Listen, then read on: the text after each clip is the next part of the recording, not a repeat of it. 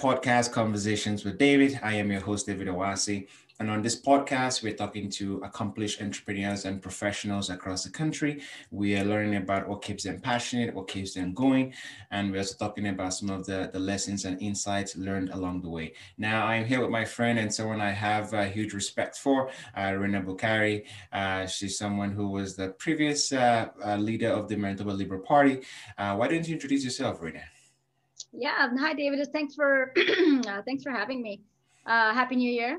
Same to you. um, yeah, my name is Rana. Um, most people might recognize me from politics. Uh, currently, I'm a, uh, I'm a business owner. I'm a lawyer. Uh, I practice mainly in, well, solely in uh, First Nations um, governance, Aboriginal, and some Indigenous law, but majority is Aboriginal law. So uh, majority of my time is on uh, First Nations employment, um, issues as well as governance and uh, issues surrounding that. Um, other than that, you know, I, I speak ex uh, extensively on intersectional femininity, um, diversity and inclusion, um, and a lot of passion projects on the side, which are, again, a lot of fun. And we'll talk about that. Absolutely. Yeah. And uh, where I want to start from, Rena, uh, is uh, your career in law. I'm just very curious about your background there. What was uh, something that made you interested in going into law and pursuing law in the first place? What was that of interest to you? You know what? It was not my first choice ever. Um, I actually deeply wanted to be, mostly because of my parents, uh, a doctor.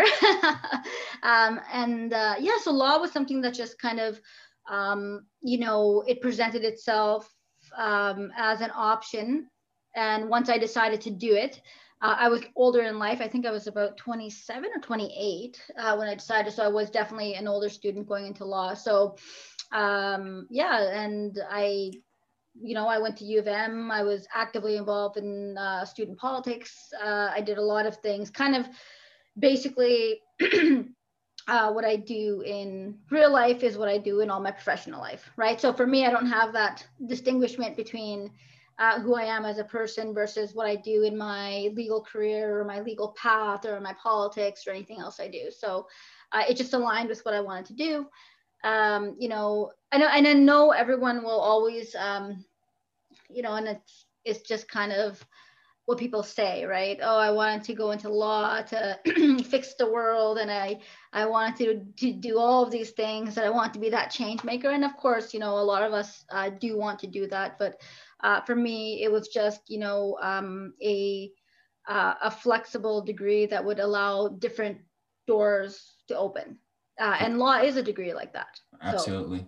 yeah thanks for for that uh, that response. And there was something i wanted to pick on on your answer there Rena, and it was uh, you, you and i have a little bit of a, a similar background. We are immigrant first uh, first generation immigrants. Yeah, yeah. and uh, we some, sometimes uh, have that pressure from our family where you know of course education is very important especially when you move uh, from a different part of the world to north america and sometimes there's that pressure to you got to be an engineer engineer, you have to be an accountant, you have to be a, doctor. And of course, the parents and family are coming from a genuine place of care. They want the best for you.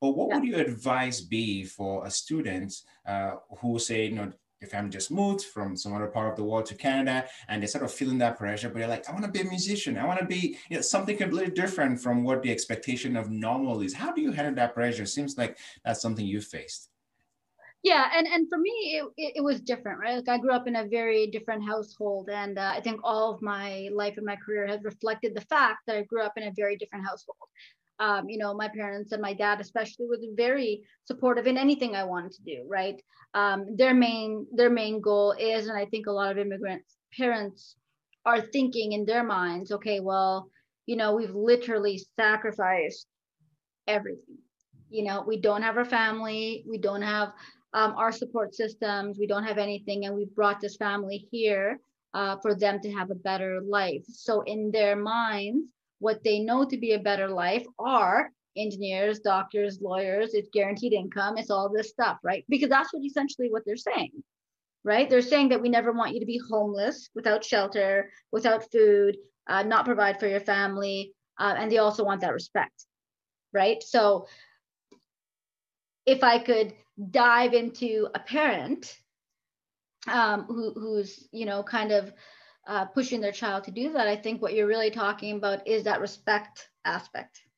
So for me, I think it's more about respect. I think that they know they're coming to a world that does not look like them. And they know that their education could be one of the key things that allows you to compete in a world that does not look like you. So, how does a child re- react to that?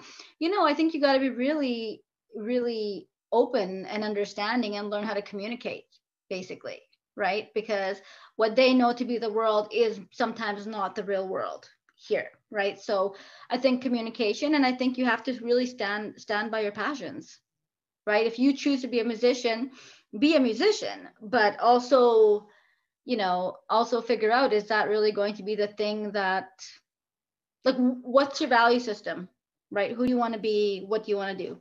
So absolutely. Thanks for sharing that insight. And I think it's a mm-hmm. particularly interesting problem. And something I will add to that is having a game plan. So I think at the end of the day, parents are not necessarily just worried about whether you're going to make it or be successful or be homeless and whatnot. They just want to see that you have a clear plan. Okay, if you want to be a doctor, or if you want to be a, musician or whatever it is, okay, what's the plan? How do you want to approach this? How do you want to make money off of this? You know, what's the next step over the next you know, year or two? And I think if you have a clear plan, because I was sort of in a similar situation like that when I decided to run my first business while being in university. In the first initial my parents were not very, they were very like apprehensive and worried for me. I'm gonna grow into debt, whatever. Uh, but I was able to show them a clear plan for how I plan to use those skills. Now, back to you, uh, Reina. Um, your focus in law is uh, on First Nations and employment and issues dealing with uh, First Nation uh, brothers and sisters. What would you say was what drew you to that particular uh, angle or that particular set of issues, and why were you passionate about that? Um, you know what? I, I would love to be the person who says that I um, that it was something that I sought out, but I think that it to be to be completely blunt, I feel like it sought me out. Um, because when I started my law practice, when I started my law, when, when, when we started my firm or when we started our business, um, it was uh, doctors and dentists corporate that's that's what I that may very well still be on my website, but that's what it, it was. It was doctors, dentists, corporate, um, and and and it changed naturally. Uh, and I think just for people listening, right? So uh, is that you have to be able to be flexible. you know what I mean? Like you have to be flexible. You have to be adaptable. Uh, so for me, I was adaptable when when when certain issues continued to arise. I pivoted quickly, and that was my niche and it remained my niche and it became a very um, successful niche uh, and i love it passionately and uh, it's very much a part of my my life so i don't really even see it as work really other than the skill set that i use right so I mean, I think that's the long and the short of it. I can't really say that I I sought it out, but for me, you know what I mean. Like, what does it mean to even be a lawyer, right? Like, you have to be able to uh, have the vision and the knowledge and and the ability to draw out issues, right? To seek out issues that maybe are not relevant or particularly in the limelight for somebody else, right? Uh, so with the skill set that you have, you, for me, I, I recognize that there was issues in it, right? So when I was taking on these these issues, I was taking them on because I recognized as a lawyer that these are issues that um, are going to need attention. So then I just kind of focused on it. Absolutely. And thanks for sharing that. And I, there was something I, I, particularly picked up on your answer, which was you know, the ability to be flexible and pivot to, to a niche.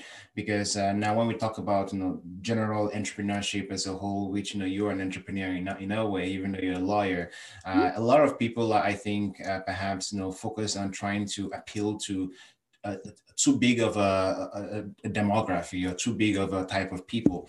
And sometimes you feel very apprehensive or you feel very nervous about you know drilling down and centralizing or finding a smaller core of people.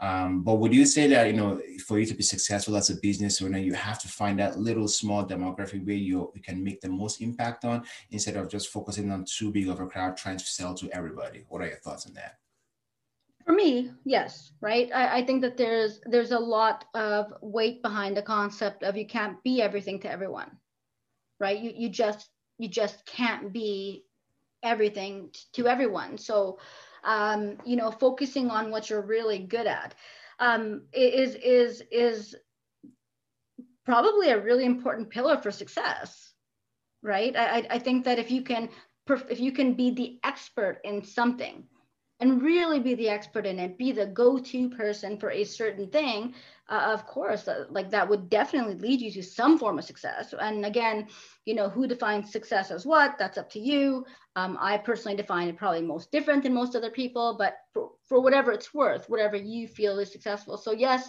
uh, I think niches are really great. I think the uh, the ability to be adaptable and flexible are critically important for any entrepreneur.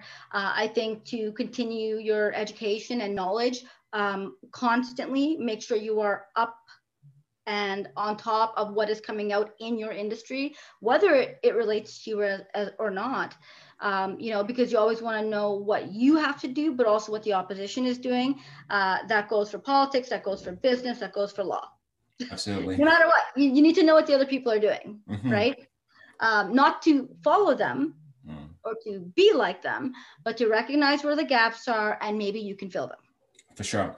And just for our listeners listening, as you know, you were describing and explaining uh, your thoughts on niching down and narrowing down what you're good at. I, I started, I was thinking about a problem I was, uh, uh, has been on my mind over the last couple of months, which is, uh, you know, specialization versus generalization uh, in career. And the reason why I was thinking about this is, you know, when the pandemic hit, a lot of people who were most affected were people who were too specialized. So even on, on one hand, you have to specialize on your niche, but you don't want to over specialize and not be able to do anything else.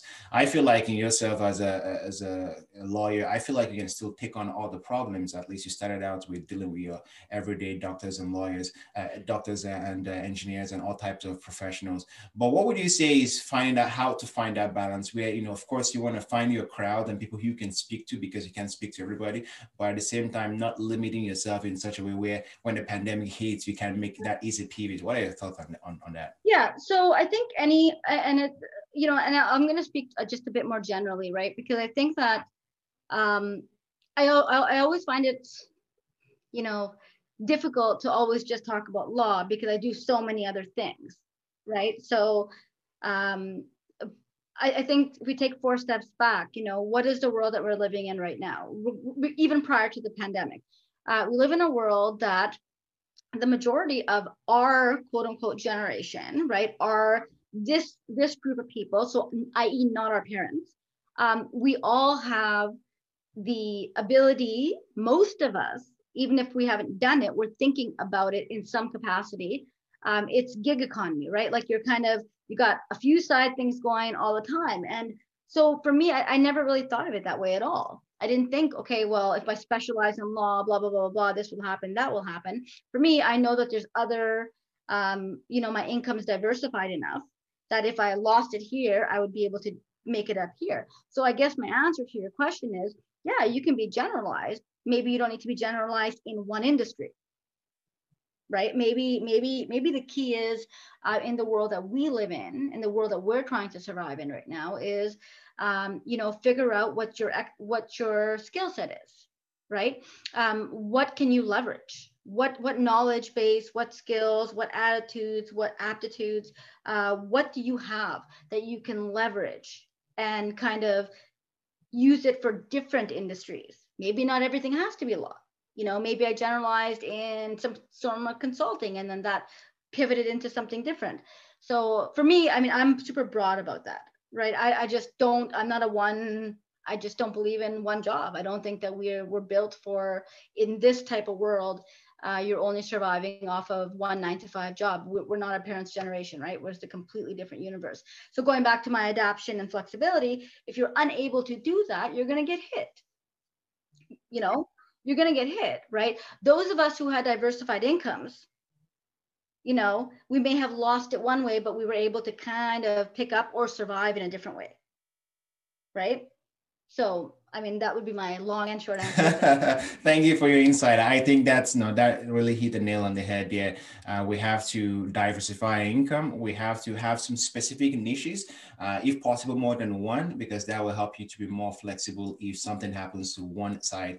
Um, I think I, I, read somewhere that over our lifetimes, we generally have anywhere between four to five separate uh, distinctly uh, distinct careers over a lifetime and especially for people who are maybe in university and i just uh, worried what do i want to do for my life it's don't worry about it too much because what you're probably doing right now is most likely not what you will end up probably with. not going to be what you end up yeah mm-hmm. there's going to be opportunities and the last piece uh, of question i want to ask based off of your career in law is you of course have your own firm and uh, what was that journey like you know from going to a, a law student you know you started uh, well, I guess you would say later on than you're a regular person. And now you're a partner at a law firm and you have your own practice.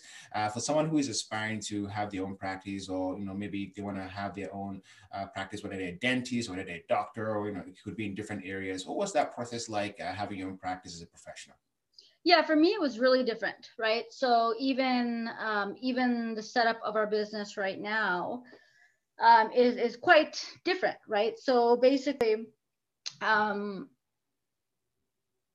I graduated. I got called to the bar in, I think it was May. By July, I was running for leader. By October, I was leader of the party. You know what I mean? So my, yeah, so I, I had a completely different universe. And so when I left politics, I think I left in maybe May or June or something. And then literally two weeks later, I, I opened the, I opened the practice.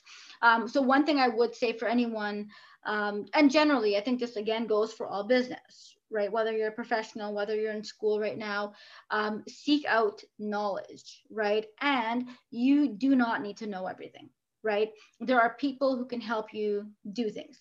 And um, uh, using that expertise, right? So for for most of us, um, you know you have bookkeepers you have all these all these different groups of people. Now that's a general statement. For me personally um, i streamlined everything. Okay so for my first and two years business is hard. So anyone who's listening if you even had a big business or a small business or if you tried it you know for a fact it is very difficult right? It, the first two years are incredibly hard no matter what because you're just trying to get your um, your yourself moving um, so in those times, you know, for me, it was, and maybe people will agree with that or not. For me, I streamlined everything, right? I did everything myself. I did not uh, bring in any second or third party until I was two years in and I knew that I couldn't manage it. Right. So again, it comes to the fact of knowing who you are, knowing what your capabilities are, uh, and be honest with yourself. You know, if you are unable to do something, don't play the game don't take the risks you know bring on somebody uh, who can help you help you fulfill whatever need it is. Uh, for law it's a lot of like the bookkeeping stuff. Um, the practice itself is in our head right? Or we know how to seek out the answers that we need but uh, it's the it's the regulatory stuff that is the stuff that we need eyes on who are for people to make sure that we're doing it correctly right? Hmm. because again we we serve the public. We are we have to we're very very careful with um, you know, how we deal with the public. And, um, and we have a regulatory body that makes sure that we are doing well. For sure. Yeah, thanks for the answer. And from what I'm hearing from you, for our listeners, you know, you have to be willing to grind uh, for at least two years uh, to just kind of put in the hard work. I, I definitely uh, understand where you're coming from in my first business as well. My first year was particularly a hard, difficult grind and journey, and then it got better and better. And then number two is uh, know when you you need to ask for help and ha- have someone come in to help you out. But again, be willing to do most things by yourself, uh, save money, and also to just gain that at a start and then know when to delegate uh, in the, at some point, right? Yeah. And also just remember, like when you're doing things, things yourself, and again, this would not apply to every single industry, right?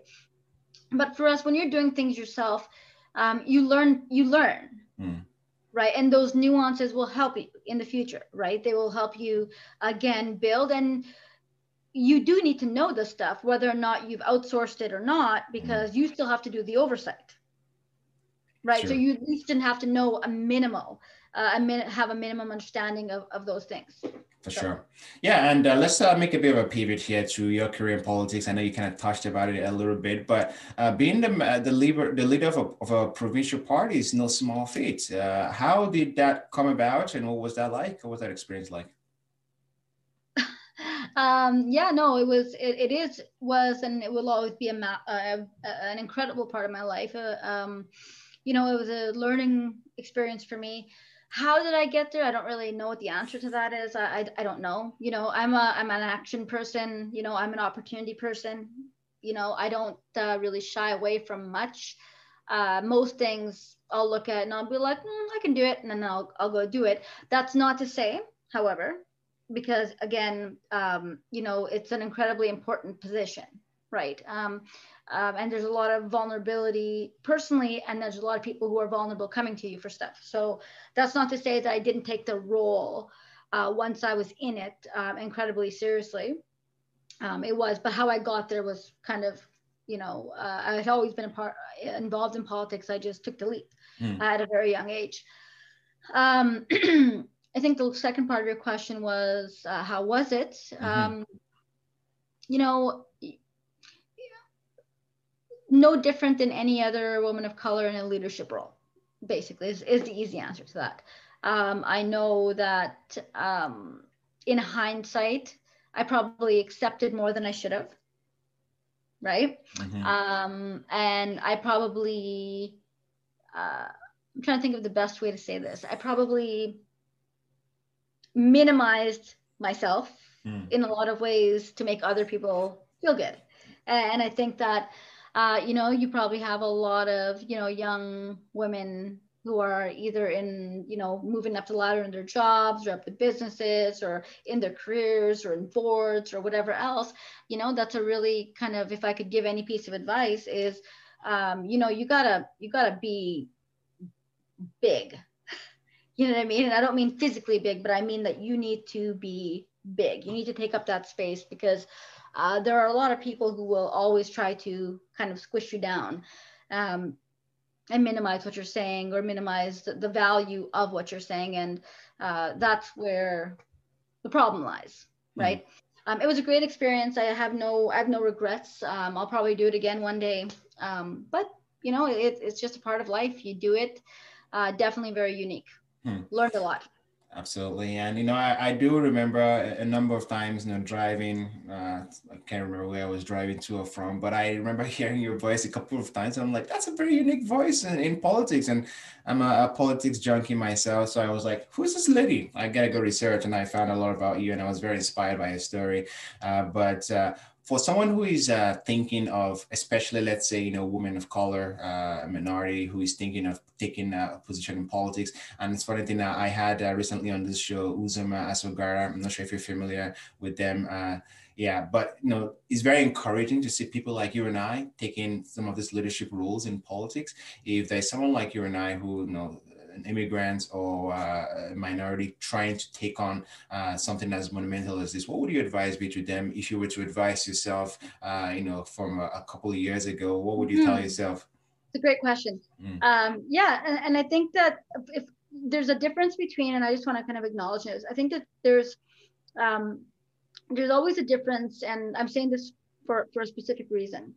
There's always a difference between um, individuals or women of color in not bottom roles, but not leadership roles, right? So uh, you'll see women as, you know, as doctors, but perhaps not the decision makers or chairs or blah, blah, blah. You'll see a lot of women of color in nursing, but they're not the nurse in charge kind of deal, right? So there's this concept, and I, and I talk about it often when I'm talking about diversity and, I'm, and also when I'm talking about uh, intersectional intersectional issues, right? It's this, it's this concept that um, basically, yes, there may be starting to have like we may start to have women of color in certain areas mm. but what you don't have is them at the top and so for me i went from zero to the top right to the decision making issue um, and so for people like for like Uzma and and Nahanni and Bernadette and like all these amazing women who are just killing it, right?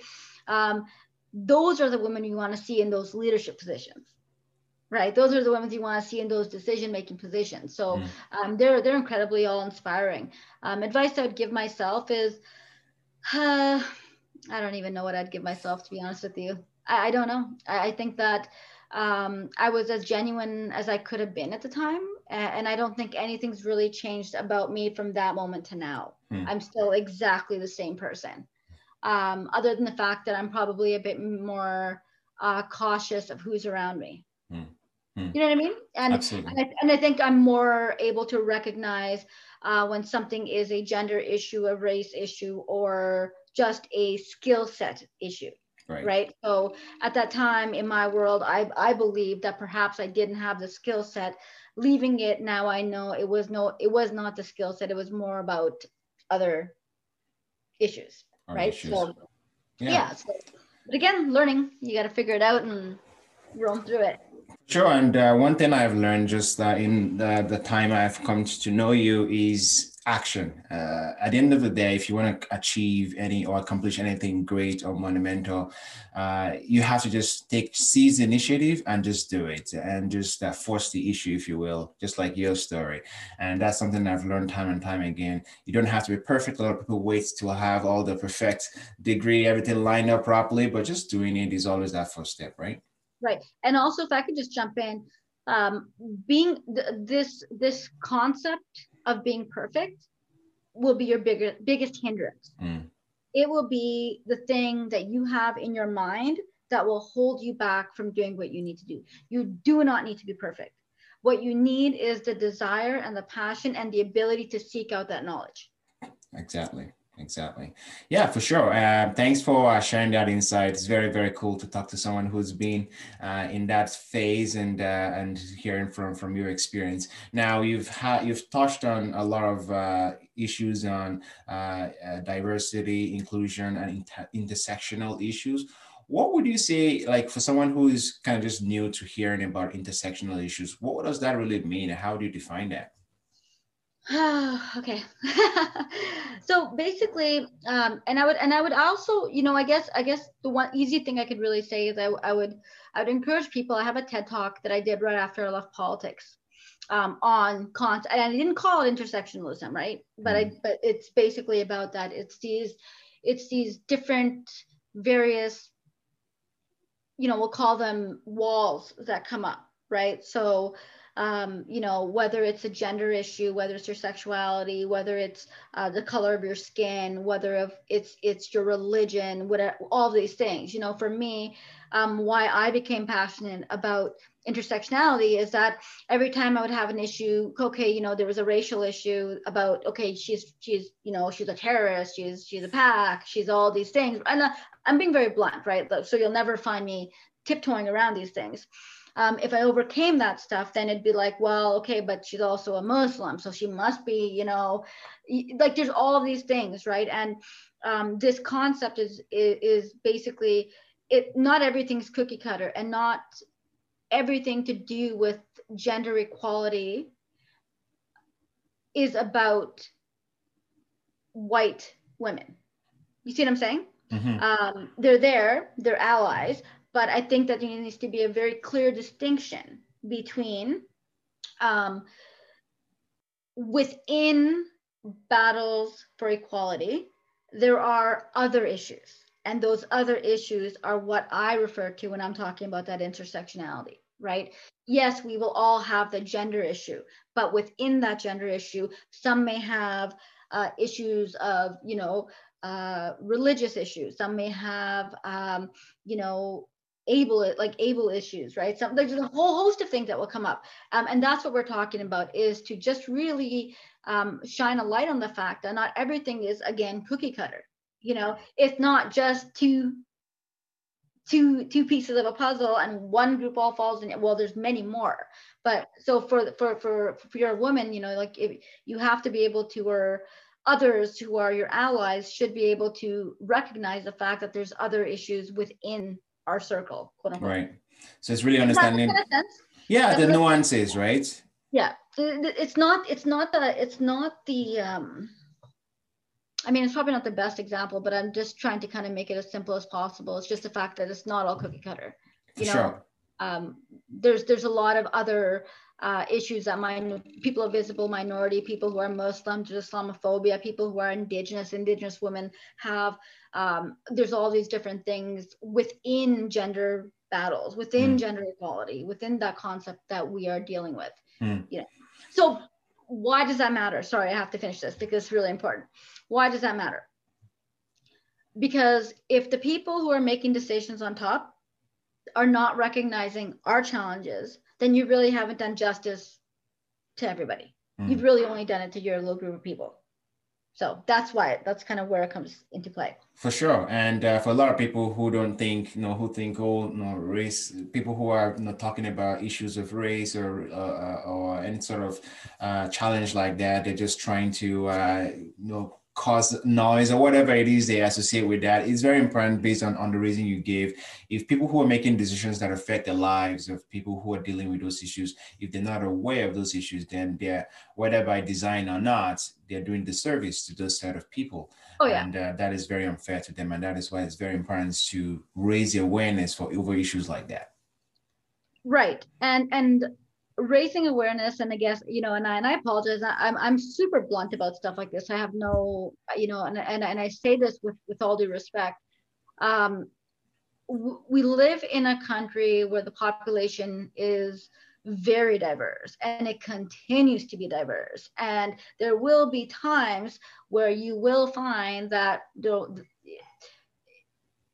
there's just a lot of differences in in in what makes up our country, right? Um, and when you are not, so let's just take it from an economical perspective or a governance perspective or a international issues perspective. Um, you cannot leave groups of people out of decision making when they're the ones that your decisions affect Sure.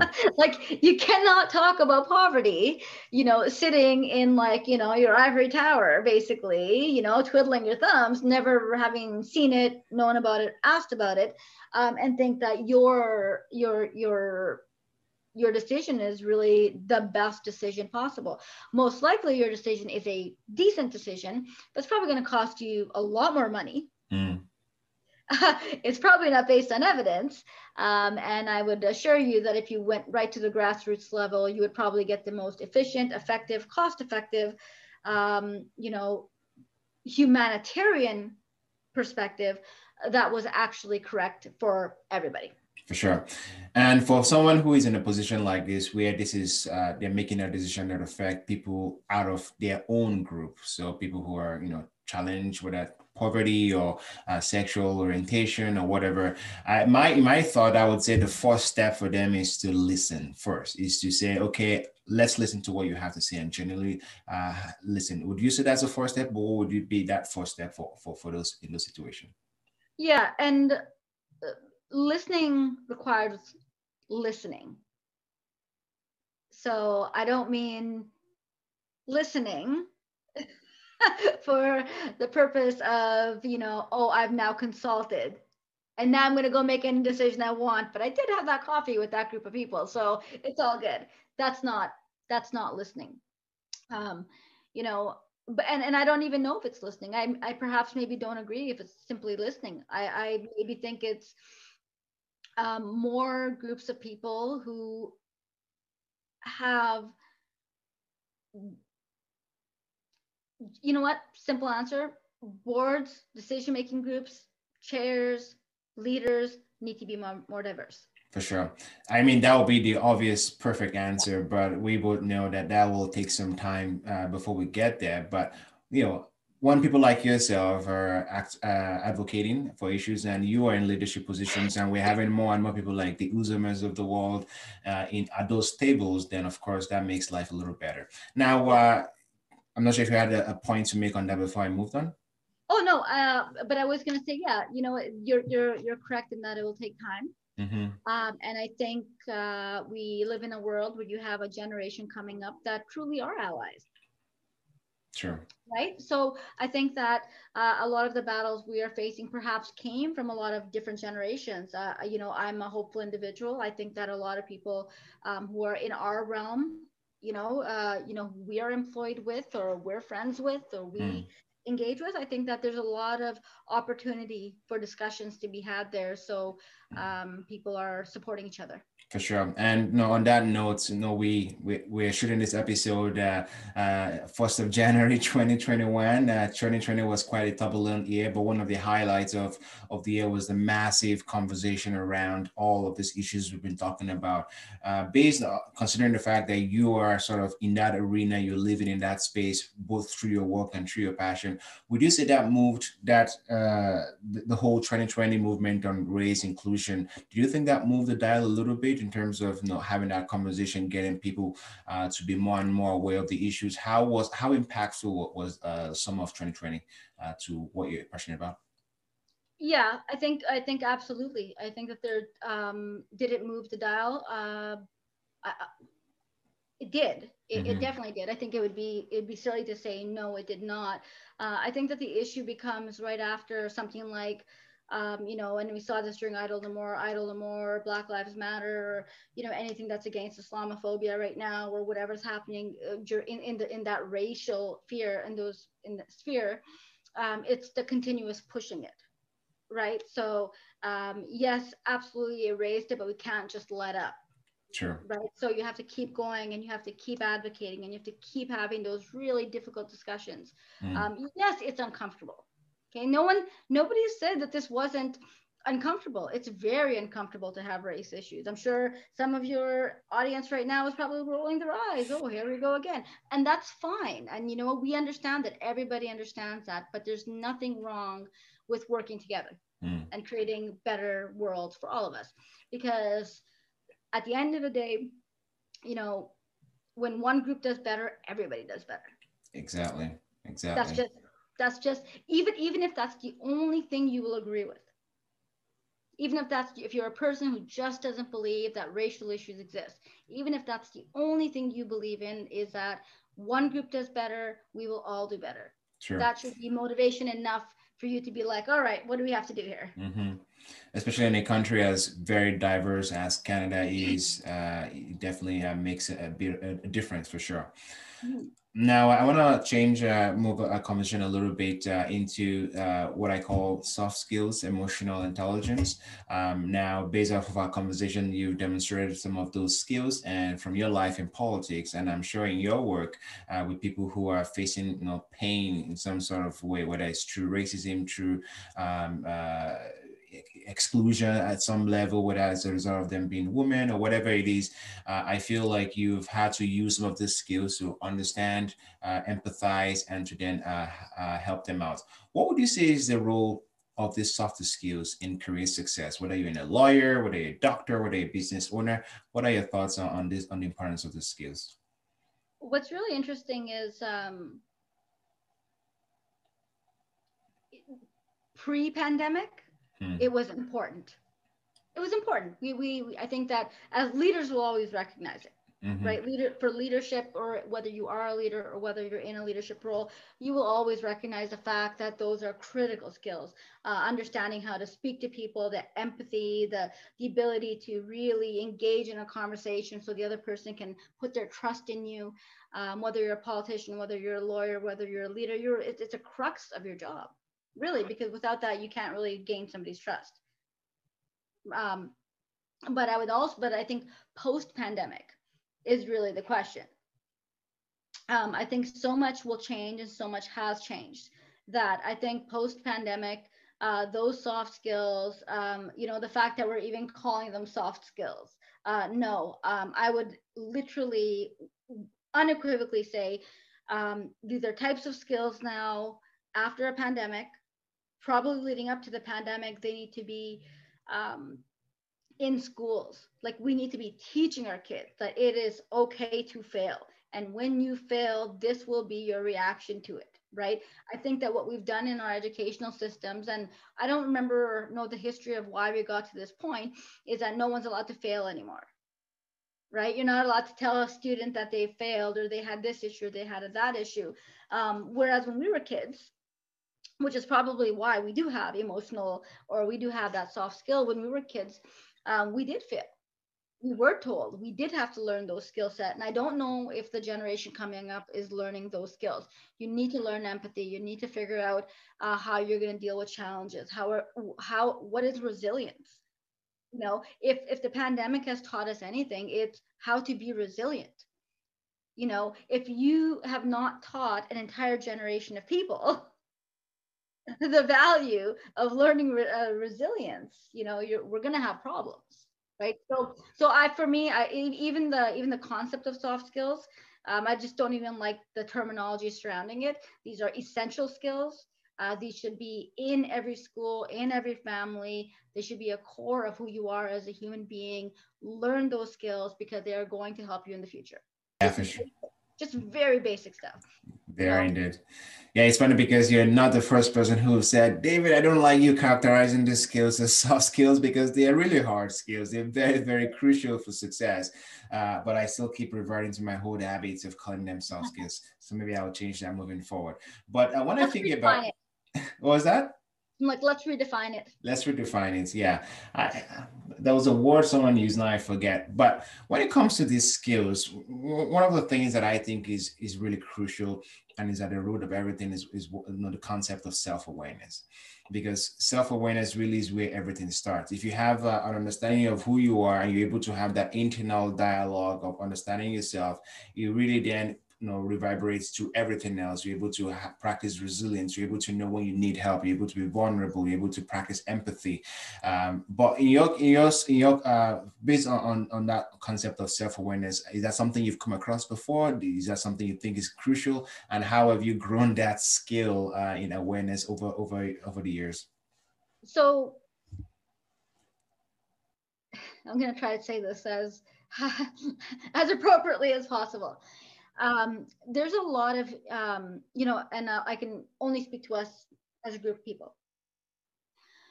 When maybe perhaps a lot of Eastern countries, right? I can only speak to what I know. I know that in a lot of Eastern countries and a lot of immigrants that come from Eastern, um, Eastern countries, um, because we are so taught, um, whether it's like a like a religiously or culturally or whatever it is because we're so taught about our ancestors. Okay because we're so taught about our ancestors and where we came from and who we are and all that stuff it is very difficult actually to not be self-aware right? Because you know where you came from. You know what you're carrying. You know what your responsibilities are in life. I'm not talking about in careers. As a human being what are your principles? What are your value systems? Um, you know what who are you as a human being? You know so for me i think that there's a big gap between people knowing who they are. How could you have self-awareness if you don't even recognize what your own values are? If you don't even know who you are you know? And that could be anything. You can define who you are in any which way you want. But uh, for me I, I i really think that it's about self-reflection figuring out who you are and what's what's like what are your non-negotiables? You know i used to talk about this in politics all the time. Like what are your non-negotiables? What are your things that you will not negotiate on right? Um, and they may be related to your morals. They may be related to your ethics. They may be related to your decision making process. Uh, they may be related to how much money you're going to give out at the end of every month based on what you've made. Whatever it is. Like for us it's a part of our culture, right? We know that we have to give 10% of all of our income at the blah, blah, blah, blah. We have them embedded in who we are. Um, but I think that that helps you become self aware. Because I think what we're talking really about is conscious living. You see what I'm saying? We're not consciously, or a lot of us are not consciously uh, consciously making decisions. We're kind of in a rat race a bit, right? Okay, well, this will get me through tomorrow. Let me make that decision. And what you really need is, and I hope perhaps during COVID, people have taken that time to learn. Mm, absolutely. Time. For sure. And I do like the way you really describe uh, self awareness as conscious living because really that's what it is. It's uh, not letting life dictate how you live or I guess everything around you dictating how you live, but being intentional about how you live your life based off of your values, what is important to you. And that could be anything you have to decide those things. Uh, the second area of uh, this skills, emotional intelligence, if you will, you know, self-awareness, the other part is self-control.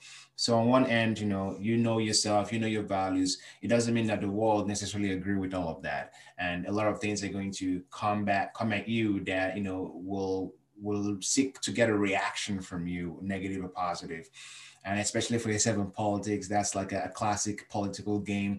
Uh, and uh, you know, in, even in any career, they, when you're facing people, there's always going to be that element of you know, people pissing you off and you know things, emotions kind of just uh, riling up. How do you uh, approach the idea of self-control and, and being able to keep those uh, toxic emotions under control to achieve your long-term goals? What are your thoughts on that? Uh, you know what? There's this book by Eckhart Tolle. Um, what's the Power of Now it's the power of now. So that book, because I have a personality that I actually do have or did have um, a lot of issues, um, regardless of how self-aware I was, with you know not reacting what would be perceived and again there's the whole gender issue around this but what was being perceived as aggressive you know? Meanwhile i was just asserting me i was asserting who i was but obviously we're not going to get into the labels and all that stuff because it's a whole different story for a whole different day. However um, what i did find was I, I really found that book very very helpful.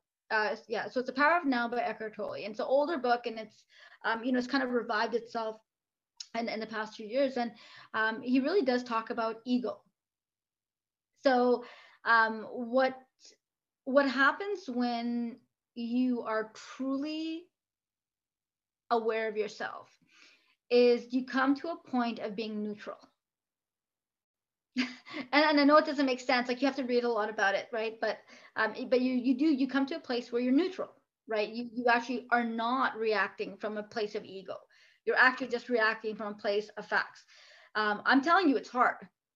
Let's not pretend that this is not a you know a journey in itself. And uh, you will probably fail five times out of 10 you know and that's okay right but at least let's try to get on that journey i've tried i'm not to lie it's quite difficult you know because uh, your ego will tell you oh well you know this person's offending me or this person's doing this to me or blah blah blah. So you just have to learn. Uh, very different very challenging.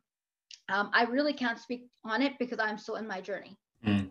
for sure yeah, I think what I hear from you, I think it's relating to another theme that has been on my mind over the last couple months, which is stoicism, right? And mm-hmm. stoicism is all about focusing on what you can control, focusing on uh, what is under your immediate control. Because you know, when life comes at you, when people come at you, uh, they bring all the emotional garbage, and you really can't control things coming at you. What you can control is your reaction, what you think, how you approach situations. And I think I, I like that idea of uh, that you were describing there. Yeah, I mean, see, I would be, I have to, I have to, because I have a responsibility, I feel at times. Um, let's not pretend hmm. uh, for this moment in time that if you are a brown girl, black man, indigenous woman, or man, that if you react to things in a certain way, it will not spiral or have an effect that perhaps you did not want. Uh, so coming back to the world that we live in, right? All this stuff is interconnected. You know, I can tell you um, if I'll use my brothers as an example. Um, you know, my brother goes to superstore. I'm using this as an example, and um, you know, pulls out his phone and trips over something, and somebody thinks he's attacking them or whatever, right? You think that scenario is going to go very well? No, it's not. So for us, us, um, that self control at times can be life or death, right? It could be you're in jail, uh, you've gotten arrested, uh, your face is plastered over everything before they even have the evidence. So I think it's uh, again, none of these things are cookie cutter, right? So you have to really know who you are, know what you're about, know what your own self control how it's going to affect your your own life and your family's life. For, sure. And at, at, the same time also you know we can be uh, too overly cautious. Uh, you know at, at, the same time we have to be unapologetic to being ourselves uh, you can't live life on uh, walking on, on eggshells all day you have to sometimes still just be true to yourself and you know you can't control how other people feel you can only control what you are doing and how you're approaching the world too right and i think that the, the key there is just you know cautiously optimistic. Mm, mm, right? Mm, you're just you're cautious. But again, you talked about soft skills. Okay, so like, is that not a soft skill to be able to read the room? It is it indeed. Is. It is. Right. So it is. It's it's a soft skill to be able to go into a scenario um, and recognize by body language, by the way somebody is looking at you, by the words they're maybe using, whether or not you want to remain in this space or you want to remove yourself from that space and again be cautious there's Absolutely. nothing wrong with moving yourself so for me if i was my bros i'd be like hey just get yourself out of that situation it's not you, you you can't in that moment change somebody's perception of you. No no. Fantastic conversation Rena. last question i have for you. We've we had 51 minutes. It's gone by so quickly. Um but we're in 2021 what are your hopes? What are your aspirations uh, for this new year? Uh what's what's on your mind as we approach 2021 well we're in 2021 yeah you know i'm gonna i'm, I'm really just uh, gonna continue doing what i'm doing. You know i'm doing a six series on intersectional uh, feminism prior to doing a panel like a national panel uh, on the issue post covid uh, on february 2nd so um, you know if anyone wants to follow along just follow me on instagram and you'll see the it'll be live on there. Hmm. so i'll be doing that. A lot of really great discussion around around that. Uh, practice i'm going to probably scale down a little bit so i can do other things um, yeah, uh, wish to travel. I just want to go back to my beaches and, you know, sit there and, you know, ponder the world. Uh, last year definitely was very difficult for a lot of people, but, uh, you know, I hope people found who they were, uh, reconnected with who they were, hmm. um, took the time to learn about why something like this could, would have happened um, you know, the universe always has a way of telling you things. And perhaps this was um, our lesson to just, you know, let's step back, you know, and uh, without water, land, air, we really don't have much. So perhaps our goal for 2021 and the next dec- the next decade is, you know, climate. Let's let's fix our world and let's fix our children and let's fix the people around us and let's minimize hate. You know, Exactly. Yeah, absolutely. Well, uh, this uh, has been a fascinating conversation. Thanks for coming on the show. I've enjoyed listening to your insights and just getting a, a little peek behind uh, the phenomenon of uh, Rena Bokhari. So thanks for coming on the show. You're so welcome. I had a great time. Thanks so much. Excellent. Thanks.